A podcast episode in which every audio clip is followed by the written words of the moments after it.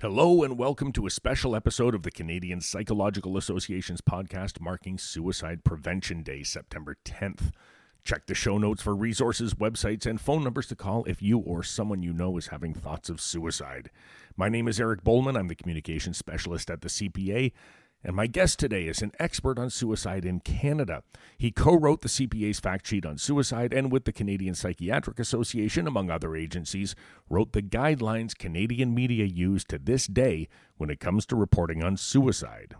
Hi, I'm Marnin Heisel. I'm a clinical psychologist and a faculty member in the Departments of Psychiatry and of Epidemiology and Biostatistics at Western University in London, Ontario.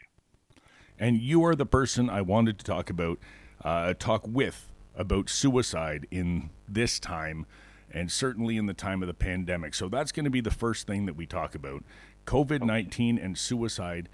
Is there an actual connection between the one and the other? Well, you know that's that's an excellent question, and, and I don't say that to be evasive. I say it because on the one hand, certainly uh, there there is a connection. Certainly for some people, certainly uh, we're seeing it in healthcare. Um, in terms of an overall or national impact or major impact, uh, the jury's still somewhat out on that. So, uh, in terms of the former, there have already been over the last couple of months articles have been circulating online, articles been publishing or in pre-publication mode um, giving examples, specific examples of individuals who either were diagnosed with COVID, who were afraid that they were diagnosed, or who were afraid that they had COVID, or who were afraid that they might get COVID, uh, ending their life. And we've seen that actually around the world. There have been cases in Italy and elsewhere in Europe, in Asia, in India, in the United States, etc. Um, in some cases, again, the people involved were not, in fact, diagnosed as COVID positive, feared that they might be or suspected that they might be, were overwhelmed by that, terrified with that, afraid of becoming infected, of infecting others. And in some cases, people were uh, shunned by communities or felt that they were being shunned or avoided by people uh, because they were believed to possibly have COVID because of a cold, respiratory infection, that sort of thing. So certainly for some individuals, there is a strong connection, and some some people have tragically lost their life as a result of it. Looking at some of the uh, at the literature, uh, so I was part of a large uh, um, group of researchers who conducted a systematic review looking at uh, the literature on epidemics, pandemics, and suicide going back to the Spanish flu, if not even a little bit earlier. Um, and, and without uh, sort of giving away our findings, um, we did find, and, and we were familiar with some of the articles uh, showing an increase in risk for suicide among older adults, uh, especially in Hong Kong following the SARS pandemic. Um, and, and, and in fact, that's something that the literature has shown that there are some examples, uh, certainly with the Spanish flu, there seemed to be an increase in the suicide rate uh, in the U.S. and elsewhere. With SARS, there was an increase, especially for older adults. Um, the important thing to know, or, or one of the important things, is to think about some of the processes or mechanisms that could be involved. And part of it certainly is fear fear of becoming infected, fear of passing on COVID, uh, fear of what the implications of it are. But there are a num- number of other factors that likely also play a role uh, and I think isolation. Oh, sorry. Go ahead. Oh, yeah. No, I, I just think you know we've been talking about COVID specifically in this time, or a pandemic sure. specifically, but this is so much more than that, right? It will enhance social isolation, and uh, people are losing their livelihoods and all kinds of other factors uh, that may not have existed with other pandemics in the past, right? And so it, when you say older exactly. adults, I'm immediately thinking social isolation being uh, one of the big factors in that. Absolutely, absolutely. Uh, social isolation um, is certainly uh, loneliness, also key factors, um, as well. Uh, and, and, you're absolutely right about uh, unemployment, loss of income. That has also had a, a major impact on people. And in fact, I've seen some models suggesting that if this continues to rise, we might very well see increases in the rate. Um, however, the other thing to, to bear in mind is that this can impact um, people who are on fixed incomes or who are retired and uh, live off of retirement income, given the uh, the stock market crash, given the continued volatility in in the financial markets, uh, those are other concerns. So so certainly, fear is a big part of it. Social isolation, um, the, the, sense of the unknown. One of the things I've been hearing uh, from people, uh, there seem to be waves of people sort of becoming used to this and this quote unquote new normal, a term that we've heard far too much uh, of late. Right. Uh, but then after a while, the stress just builds up a little bit too much and it sort of bursts out for a while. And then people are able to sort of gather themselves and collect themselves again. Uh, and hopefully, in the meantime, haven't uh, ha- haven't engaged in, in self harm behavior. So the certainly, I, I would say again that the jury is out looking at national level data. And of course, there's always going to be some delay in being able to get the national level data to see what's happening at, at larger population level. Elsewhere in the world where they might have quicker access to those data, we might see more of a sense of, of, of the broad impact. But certainly at the individual level, um, it, it can have an impact, absolutely. Now, the good news, of course, is that there are services available and uh, mental health providers, social service uh, workers, like just about every other field out there, have rapidly moved online and have continued to expand online sources of support to be able to uh, to mitigate some of that. And those are certainly services that uh, people should be taking advantage of if uh, you know they are feeling that way. Uh, now, you, you, mentioned you know several anecdotal cases, right? Uh, people who mm-hmm. uh, were overwhelmed by the fear of COVID and and that sort of thing. The one anecdotal case that I keep seeing, and I see it pop up again and again, is the case of this emergency room doctor in New York. Uh, yeah. When the pandemic first hit New York, there, and I feel like a lot of people are using that as an example of.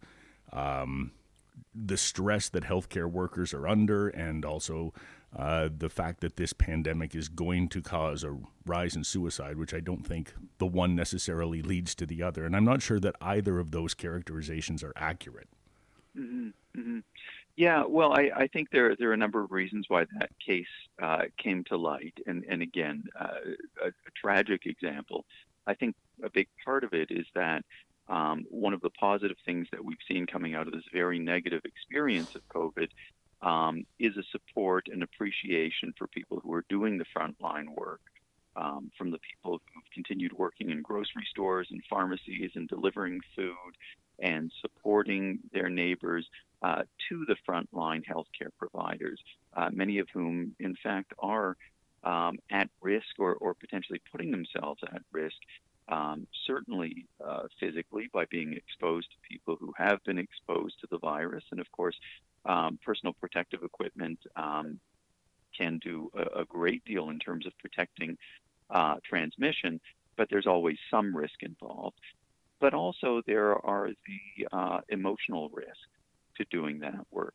Um, and I've heard examples of people working in, in emergency departments that are just overwhelmed certainly you can think of regions and countries that have been just uh, overrun by COVID and people working long, endless shifts, seeing people succumb to COVID, et cetera, et cetera, uh, can be overwhelming for people.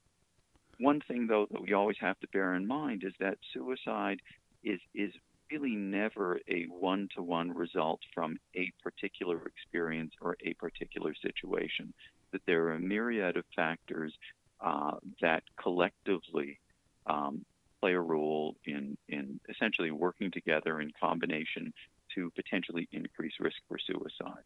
So I, I, I don't know the specific examples of, of that one emergency physician, and I'm not going to speculate, but just to say that we know that there are a variety of factors psychological, possibly biological, social, familial, uh, life events, etc., that all together can it's sort of like throwing everything into a pot, stirring it up, and for some people that then leads to increased risk for suicide.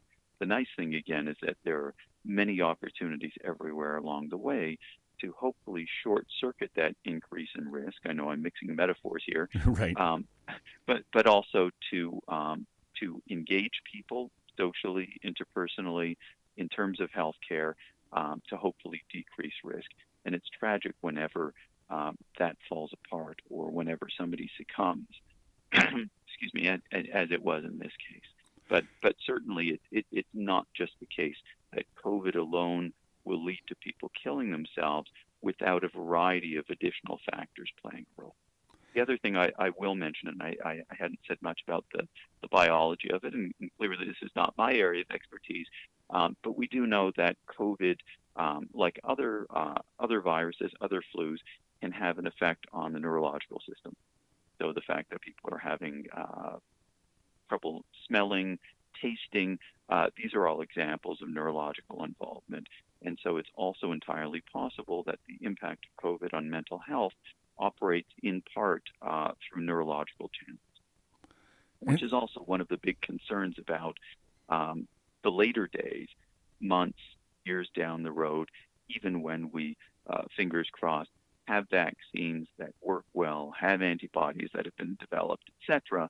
Um, there's still some concern about people who have been infected down the road, making sure to take good care of themselves um, and making sure to reach out for support and, and develop some of the uh, psychological and, and, and, mental health um, coping resources that can be helpful now and down the road.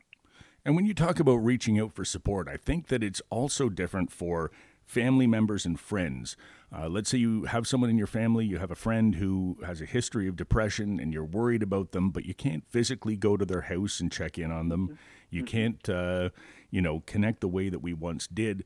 What would you recommend somebody do? If somebody out there's listening who has a friend, who has a family member that they're worried about, uh, how can they check in on that person? How can they help uh, find them some resources? Absolutely, absolutely, excellent point. And and, and I'll add, without uh, sort of, sort of throwing uh, throwing additional uh, fuel on the fire, that especially in, in, and we're certainly seeing that in the U.S. but in Canada as well, when we hear horror stories about um, officials going out on sort of uh, safety checks and things going extremely negatively. Um, at one point, this was referred to as suicide by cop. Mm-hmm. Um, situations like that uh, can also be frightening for family members and others who are concerned about a loved one to even know where do I turn and where do I go and what do I do that's the appropriate thing to help my loved one or check on them that couldn't possibly lead in, in negative directions. And, and I will say that I've got uh, no end of uh, respect for, uh, for people who work uh, mobile crisis units, other units like that who do these safety and wellness checks, and and and of course advocate for continued work together. Uh, those teams together with other mental health providers to make sure that they're able to go on those checks, keeping themselves safe and keeping safe uh, the people who they're called to look into. So certainly, I'd say for family members and others, community members concerned, um, do reach out try and contact your loved one, your friend, your community member by phone, by email, by text. I know the most frightening thing can be, uh, or one of the most frightening things can be, when you are concerned about somebody, when you've seen signs that they're possibly struggling, if they're sending out messages by social media, text, etc., um, or if you know that they're struggling and you haven't heard for a while, you try and reach out to them and you can't connect with them.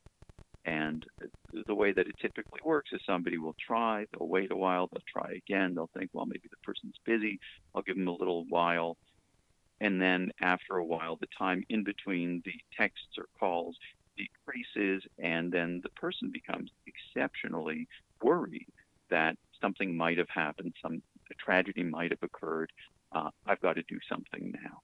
So certainly reaching out to uh, to the authorities, dialing 911, reaching out to mobile crisis teams in your community, contacting Canadian Mental Health Association, asking for help, letting them know what the situation is, and asking for advice as to what to do.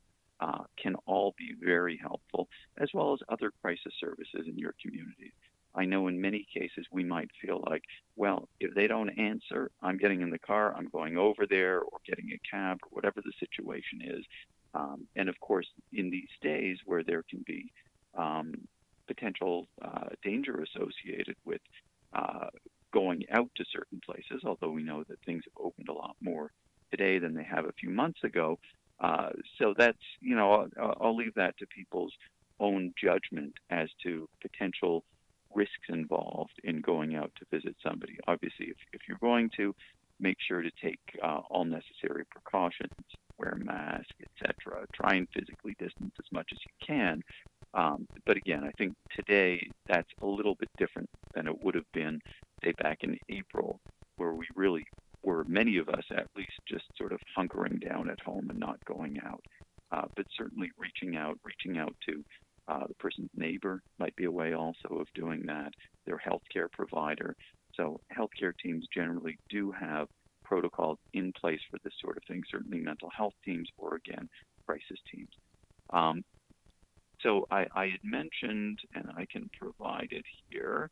Um, well, basically, if you look online, you will be able to find local crisis services, uh, suicide prevention services, help services in your community. For people who aren't aware, um, there is a national uh, distress line that people can call. I can give the number now. It's through Crisis Services Canada. Sure. It's one one eight three three 456 4566, or they can text 45645. It had been uh, originally what was called the Canadian Distress Lines Network, and it's essentially a one point access uh, for people who are uh, struggling with thoughts of suicide at risk, or again, feel free to reach out if you're concerned about loved ones. Um, but, but again, otherwise, 911 mobile crisis teams, which typically operate together with uh, community police services, can be extremely important uh, and appropriate places to go. And that you mentioned wellness checks and how they've uh, suddenly become a series of horror stories that you see in the media every now and then. Uh, the police will respond, it goes badly. Uh, mm-hmm. And it brings me, actually, reminds me of something that I'm seeing more and more as well, right? That and, and I hate to delve into politics here, but it has become sort of a political football. This idea that we have to reopen because people are going to start harming themselves if they remain cooped up too long, if they remain unable to earn a living, and this sort of thing. And it strikes me that that I, I feel like it misses the point. I feel like what you're saying is we have to move the economy forward. We have to reopen restaurants and shops so that people will get out and not feel like they're going to harm themselves. But it sort of ignores the idea that we should probably create a strategy to prevent people from harming themselves, that we should have more mental health services available to those people rather than uh, presuming that there is a root cause for it and removing that root cause. Yeah, I, I think we, we're being exposed to a number of things, and there are a number of political issues and, and pseudo political issues out there, and, and, and another, you know, some of them um, very appropriate movements um, that sort of all get mixed together. So, yeah, the notion, and, and I hadn't quite heard it put that way, that if we don't go out and open the economy, you know, it could force people in, into suicide or, or something like that. Uh, but certainly people are becoming uh, or have been becoming uh, anxious and agitated, and especially for those who aren't able to earn an income, whose jobs have disappeared, who are without income, uh, that can be ex- exceptionally stressful. I, I, I, certainly understand that. Um, yeah, in, in terms of the openings and all of that, obviously I'll leave it to the uh, to the public health directors and, and the politicians to deal with that. Um, I, I, I, do have concern about how things will go, especially once the schools reopen. We've seen that elsewhere, um, potentially leading to spikes. Hopefully, that won't be the case. I know we've had um, relatively low numbers in Ontario uh, of late, and here's hoping that it remains that way. Um, but you're right. I think that we're we're mixing together together a number of issues, uh, very real economic concerns with very real public health concerns.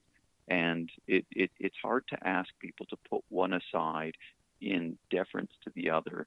Um, but at the end of the day, we, we really can't be um, threatening ourselves or our communities by wanting to get out before we're ready.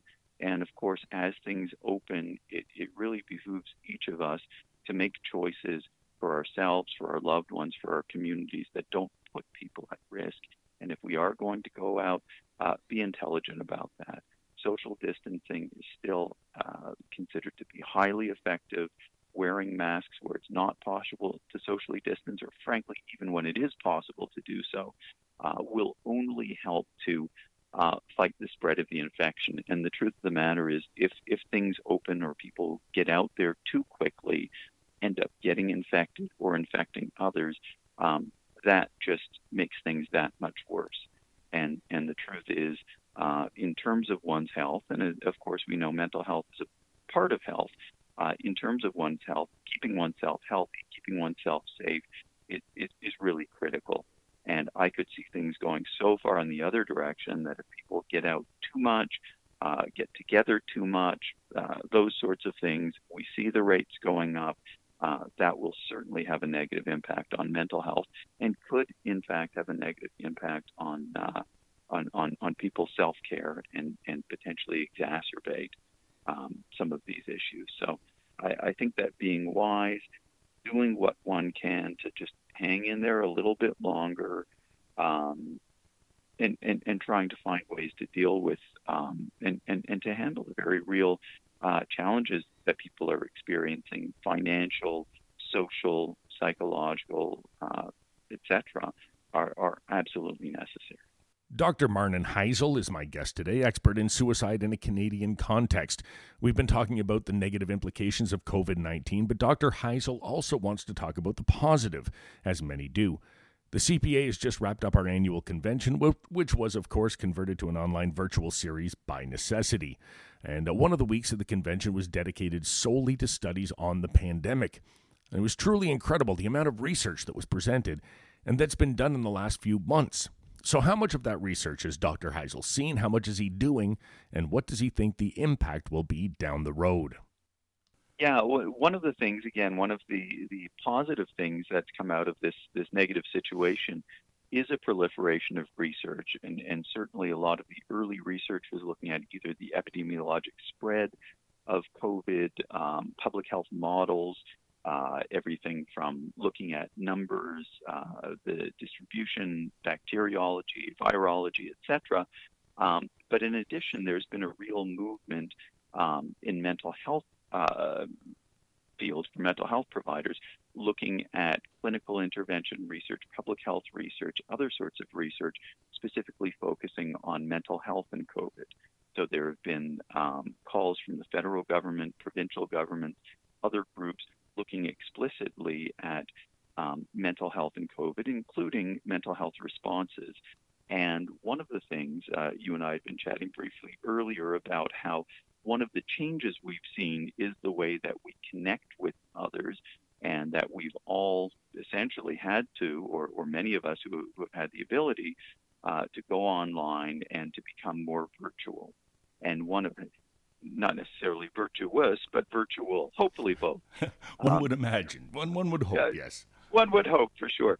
But, but certainly one of the things that uh, COVID has done is given telehealth and telepsychology a shot in the arm um, so that many providers had been, uh, again, there are always early adopters, but, but many psychologists, I think it's probably fair to say, have been somewhat uh, cautious about providing online services, telephone services, except in, in, in rare situations or sort of in between sessions or that sort of thing. But certainly that's proliferated over the last number of months. And I think that even when all of this is behind us, and let, us all hopefully look forward to the time when it is, um, those services will likely still continue to exist. Um, I think we realize that they've met an important need and filled an important gap, especially in a country that's as large and diverse, including geographically, as Canada is. Um, these fill some important gaps. Uh, personally, my colleagues and I have been doing some research. Um, specifically, we've been offering groups for men who are struggling with the transition to retirement. Uh, we see it as an upstream or early intervention to prevent the onset of things like feelings of social isolation, loneliness, depression, hopelessness, even thoughts of suicide. And we've been doing that for a number of years um, to very positive outcomes. We, we published an article a few months ago uh, looking at that, showing reductions in thoughts of suicide, reduction in depression, enhancement of mental health, uh, well being, social interactions associated with these groups. But of course, as we were offering a group that had started in November, by March, uh, with COVID proliferating, we had to stop our in person groups. And after getting uh, research ethics approval to do so, we moved our group online and continued meeting online. And it was interesting because it wasn't clear whether the group members would, would naturally take to that platform. And initially, when we discussed it when we were still meeting in person, my sense was that we probably wouldn't find people all that interested in doing so. Nevertheless, a few weeks in, as people were socially distancing, it became clear that this was something that was necessary and it became extremely helpful, a great way for people to connect, provide support for one another. And we saw even over a fairly short period of time, anxieties were increasing, a sense of disconnection from others were increasing, especially from family members. And so it seemed to meet an important need. So we were fortunate to get some internal research funding from the Lawson Research Institute here in London uh, to continue our groups online. We're, we're going to be starting another one in a few weeks that'll be entirely online. And we're also looking to uh, expand out into care homes like uh, retirement homes, assisted living facilities, uh, recognizing that many older adults in uh, care homes who live in those homes are, uh, again, either physically, socially isolated from others in facilities where they've had lockdowns, all the more so. Um, and given especially the early days um, of this pandemic, we've seen that it sort of disproportionately affected older people, or when it would get into care homes, would just sort of run ragged. And so uh, the need is absolutely there to provide uh, mental health outreach, social support, interaction uh, with, with older people living in these homes, as well as there's, uh, we, will likely see over the next few months a number of projects being funded really across the gamut of mental health, looking at impact of COVID, prevention, uh, mental health improvement, uh, enhancing well-being, et cetera, et cetera. And, and I suspect that we will see the benefits of that for many years to come. And I also do expect to see in future funding competitions from the federal government and other groups, even those that aren't COVID specific in the mental health area, uh, we will see a lot more focus on telepsychology, distant health care, as well as the long term impact of the pandemic and fears thereof.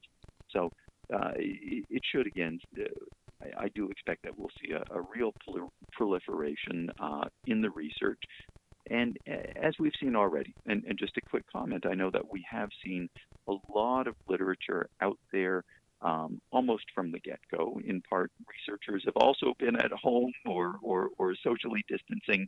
And uh, one of the things that a lot of people have been able to do is take the time to write up a lot of the research that they've been working on.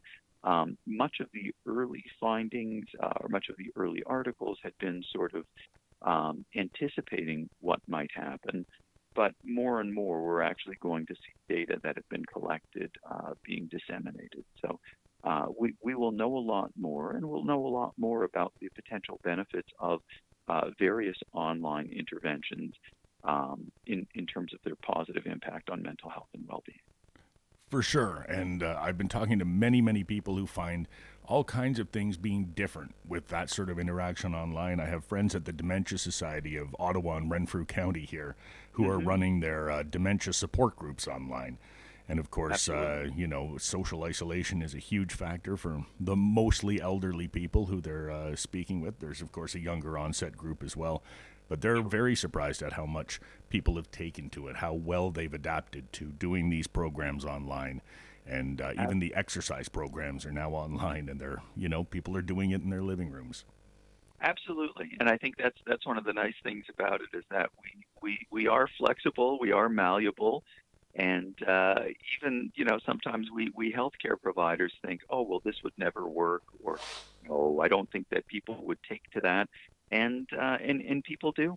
And, and I think that, uh, that, that that's a wonderful example of just how well things can work.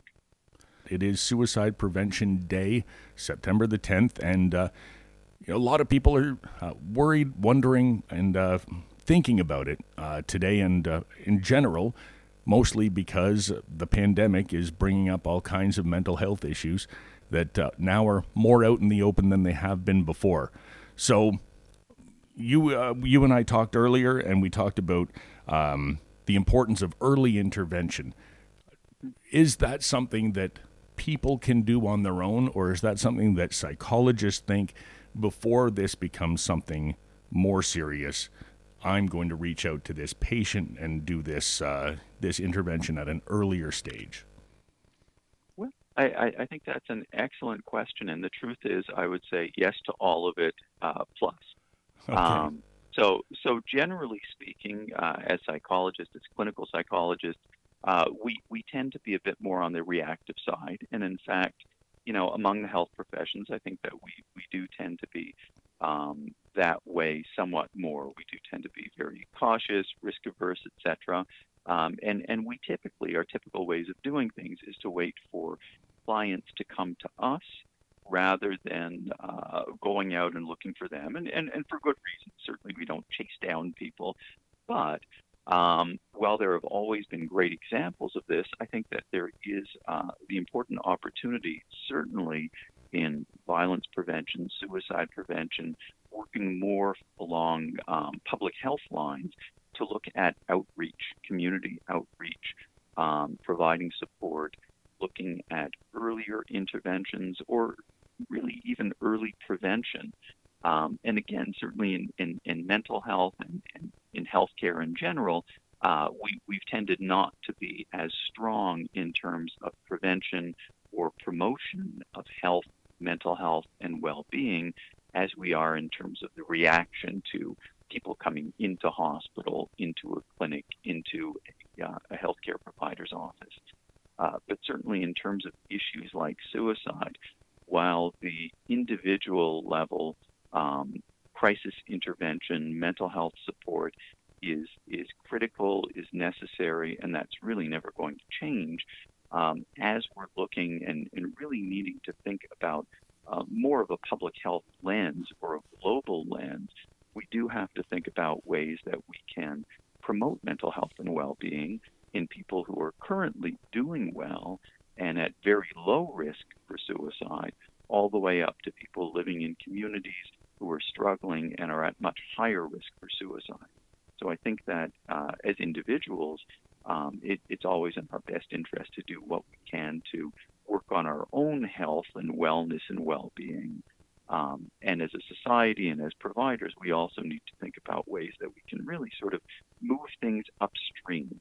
Because if we only wait until people are on the brink, um, many people are not going to survive. And I think that the upstream outreach, community interaction approaches are, are, are absolutely essential for that.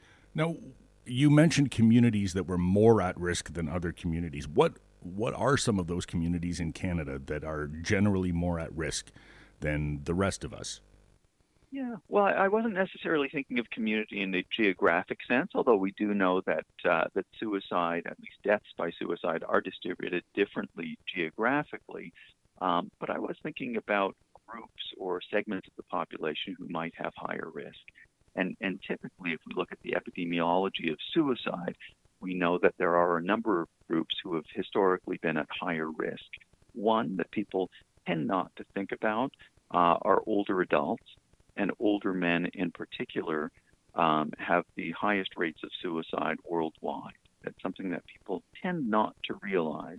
Uh, we tend to think, looking at media reports and, and what we know or have heard or seen, we tend to think of adolescents um, and, and certainly, uh, adolescent suicide is a huge issue, and it's one that bears a continued uh, focus and attention.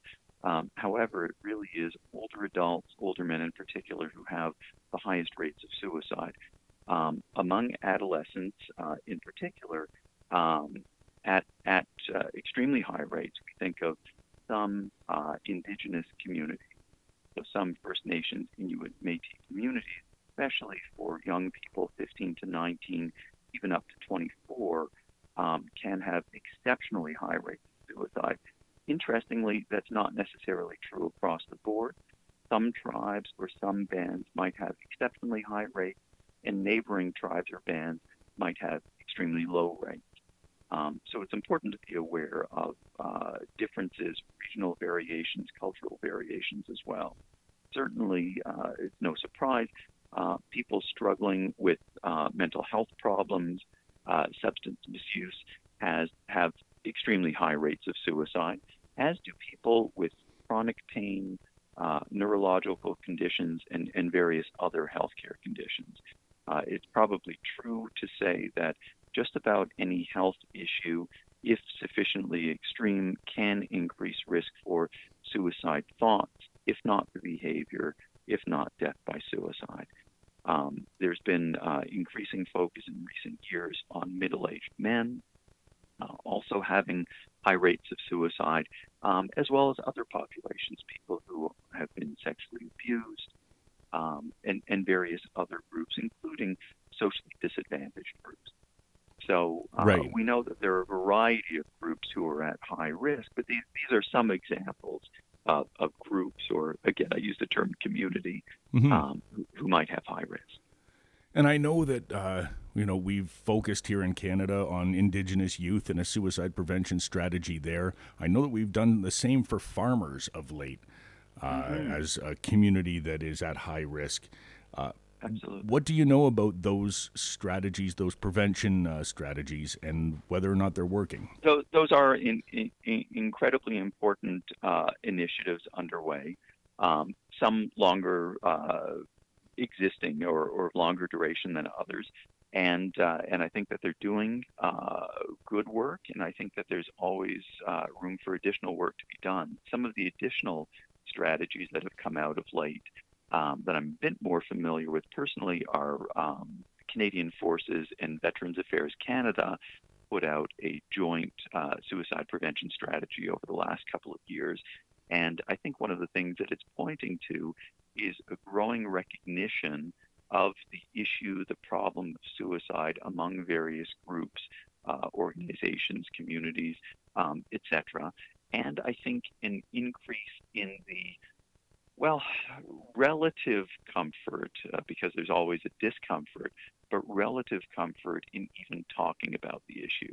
So many of us in the suicide prevention community for years have said, in many ways, we are like um, cancer care had been 30, 40, 50 years ago, where at one point people wouldn't even say cancer, it would only be whispered. Right. Um, Whereas now uh, there will be walks for cancer, for breast cancer awareness, et cetera, et cetera. With suicide, it's still somewhat more stigmatized, although more and more I think we're hearing people, uh, again, sort of bringing it out of the dark, talking more, or bringing it out of the shadows, talking about mental health issues, talking about suicide, and the need to be able to talk openly about suicide prevention, yet do so in a safe and appropriate fashion.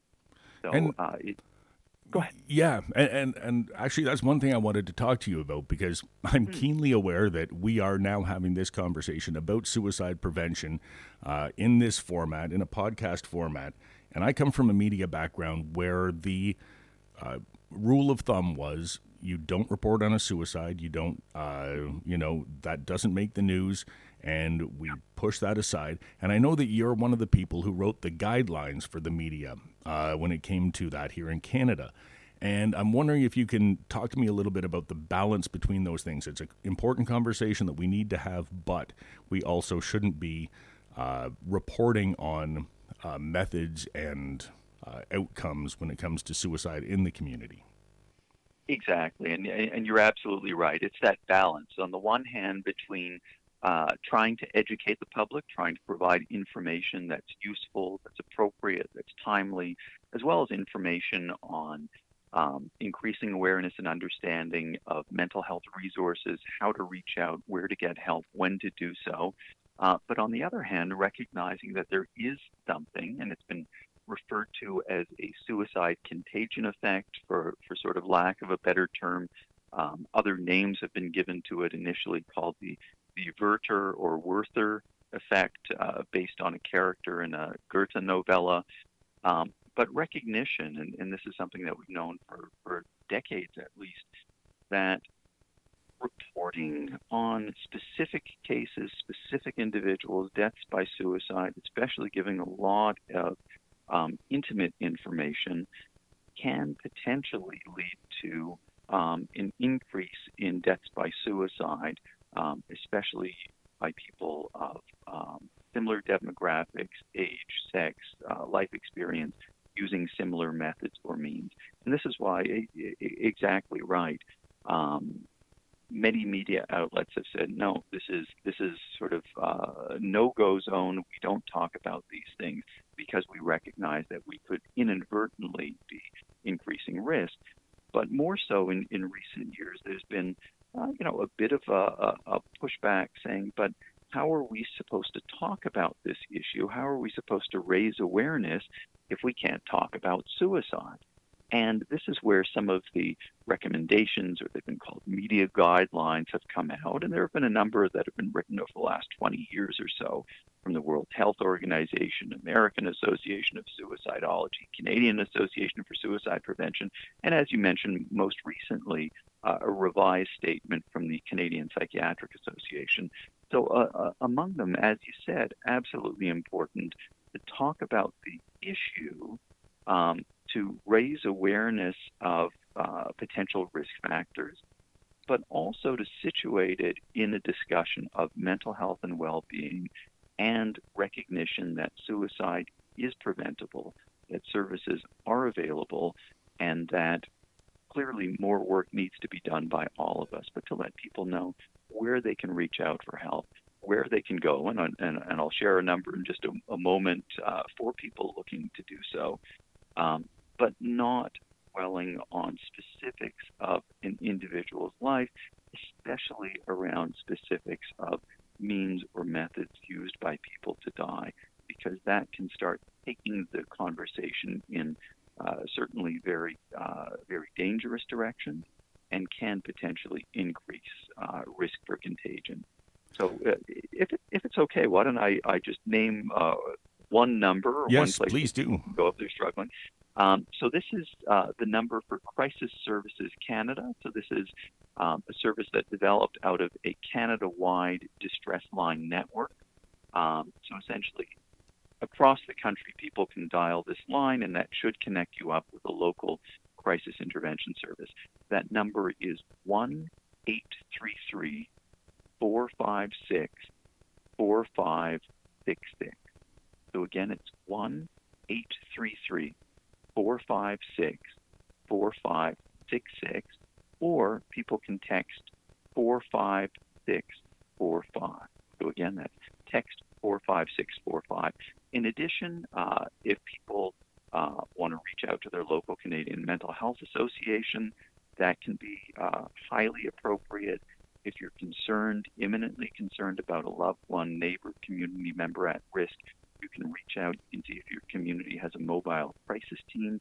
Often uh, that would be mental health services together with local police or frontline providers who can go out and uh, and, and, check on somebody. Um, and you know when when all else fails, or if you're absolutely uh, concerned about risk to yourself or others, uh, 911, dialing 911 or emergency services highly appropriate or going to an emergency department uh, or other crisis uh, services in your community.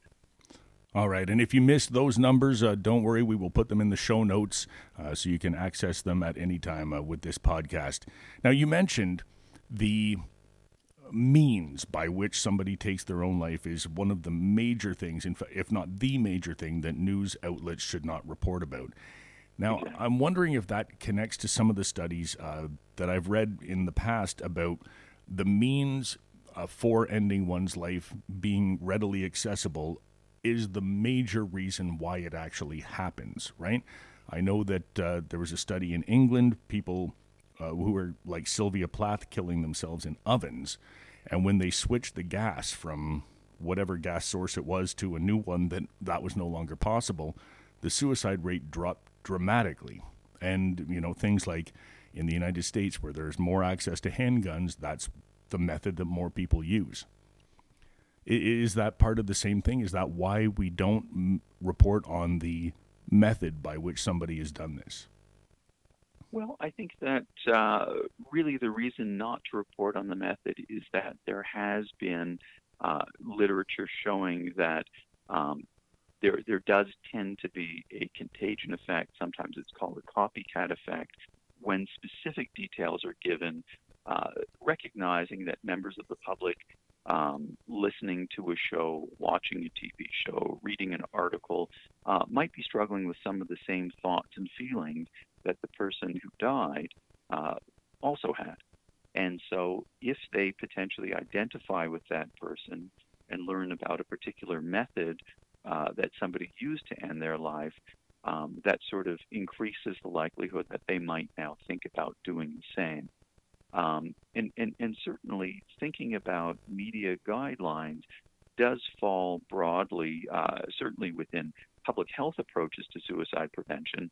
Um, and, and another example of that, as you mentioned, is the notion of means restriction, that there are uh, various means that people use, as we know, to end their lives, and some of them are more common in certain regions or certain points in time than others.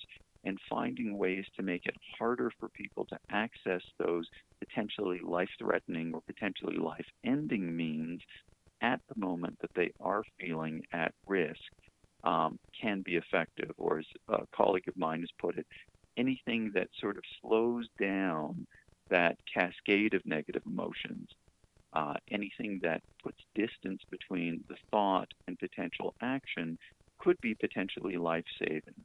So, finding a way to uh, impede or restrict access or lessen access to life threatening uh, means or mechanisms or methods um, could ultimately help that person um, over the precipice and get them through the high risk period um, till they get back to a point again where they're no longer in as imminent risk. And, and, and a variety of approaches have been used. Uh, some of them by happenstance, uh, just sort of they discovered that uh, you know, th- this then led to a reduction in suicide, and others very, very deliberately.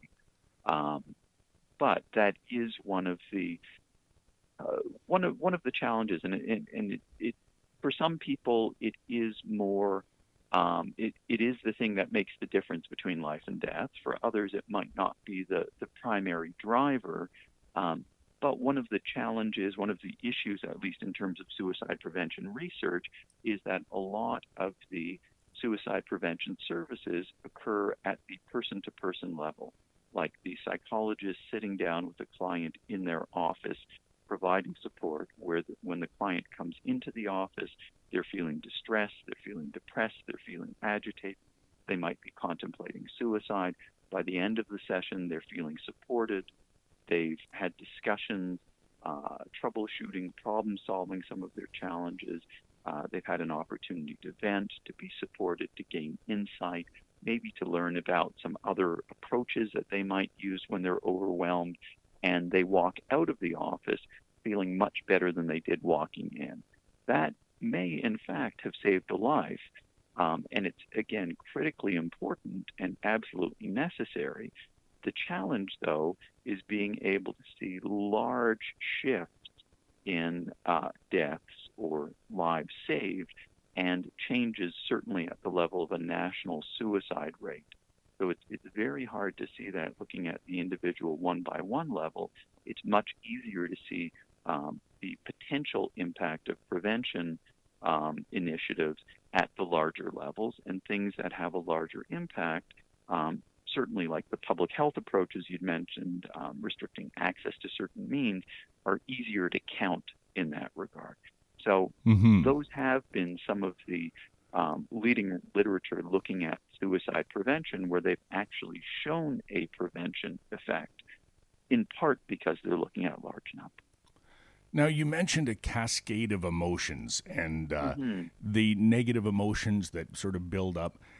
And I presume that when a person walks into a psychologist's office or walks into a mental health professional's office, they're pretty low on that scale, uh, that cascade, right? They've reached a point where they feel like they have to reach out for help. Is it possible for people to reach out earlier, uh, recognize a stage along that cascade uh, so that they might be able to uh, preventatively reach out to a mental health professional? Yeah, absolutely, absolutely, and you, you know, it's it, it, it, might actually be fortuitous or, or a very positive thing if somebody is experiencing sort of an increase in negative emotions and a sort of um, racing or building up in speed of, of anger, depression, hopelessness, fear, etc. Um, if they happen to be in their therapist's office, that can be a very good thing because now they, you know, they can have some assistance in, in stopping that or slowing it down. Um, but certainly, it it, it, it can be um, people who do reach out for help often do so when they're at a, a very low point. Um, and it can be a very difficult decision for people to make, and it, it, it's such an important one because it can be so helpful uh, in in terms of enhancing people's uh, psychological well-being and potentially saving lives. Uh, but I absolutely agree that I think for all of us, we can all do a better job at being aware of our uh, emotional well-being, taking action to make sure that we try and reduce stress as much as is possible in our life, and finding ways to develop uh, positive coping resources uh, certainly in these days, we're recognizing more and more the importance of social interaction and connection. And that doesn't necessarily have to mean spending days and days with, with people and loved ones and getting involved in groups and activities, although that can be wonderful if people are able to do that. Sometimes something as simple as a quick check in just reaching out to somebody, letting them know that you're okay, checking in on somebody you're concerned about to see how they're doing, a phone call out of the blue, uh, that sort of thing can mean uh, can mean a lot to people. And in fact, there's been uh, a literature showing that uh, telephone distress lines, as well as telephone outreach to somebody, uh, can be extremely helpful in terms of reducing feelings of depression, despair, and thoughts of suicide. But anything that we can do to uh, get out there earlier and prevent the onset of risk, so much the better. And I think this is this is one area where um, researchers, clinicians, other healthcare providers have been increasingly focusing in recent years, um, and much more needs to be done in, in, in, in, that way. I think we've all learned with uh, with the, the current pandemic, uh, the, the terms public health and seeing public health approaches um, our eyes have been opened more and more to to those approaches. Uh, certainly to uh, contagion, virus transmission, that sort of thing. Um, in addition, um, mental health providers are more and more looking to public health approaches. Uh, and again, the, these tend to be earlier, enhancing well being um, rather than waiting until people are at extreme risk. And do you think that because all of this is happening and all of these you know, mental health providers are connecting in a different way, uh, that this might accelerate a national strategy on suicide prevention? Well, I certainly hope so. And I know that uh, still for many mental health providers, um, that shift in format, either from in person to online or from being uh, more on the receiving or reactive end, waiting for somebody to come in and responding rather than outreach to the community, um, it, it is still very new, and some people are still uh, not as comfortable with that. Um, but certainly anything that helps move along efforts to de- develop a Canada-wide suicide prevention strategy um, are, are, very positive in my book. And, and just to say, um, historically, and uh, people may or may not be aware of this, uh, Canada was sort of uh, right at the beginning, uh, or, or there right at the beginning of, of developing uh, interest in national suicide prevention strategies. In fact, there was a meeting that uh, I believe the WHO had. Uh, eventually, it became the UN together with the WHO um, in Alberta in the 1990s, where um, suicide prevention researchers, mental health uh, providers uh, locally uh, through the university, I believe University of Calgary, were essential in helping to set up that meeting, looking at the issue of suicide prevention and arguing that suicide prevention needs to be viewed both through public health and social justice lenses and not exclusively through mental health lens, although of course that's necessary too. And that seemed to sort of flip a switch and the UN and WHO within the next couple of years released a report calling for nations worldwide to develop suicide prevention strategies, and many nations have now done so, dozens if not more. Canada still doesn't have one. And I think part of the reason for that is that we always struggle between the federal and provincial governments, recognizing that what we consider national uh, for our government is considered uh, something that the federal government should be involved in. But of course, health care typically is provided and mandated at the provincial levels. What's nice to see, though, is that there are examples of health care occurring across the country that either bridge the provincial and the federal or where the federal government takes a role. And from my perspective, as, as, as a non politician, uh, I'm less concerned about some of those divisions between municipal, regional, provincial, and federal, and simply say, as Canadians, this is something that we need.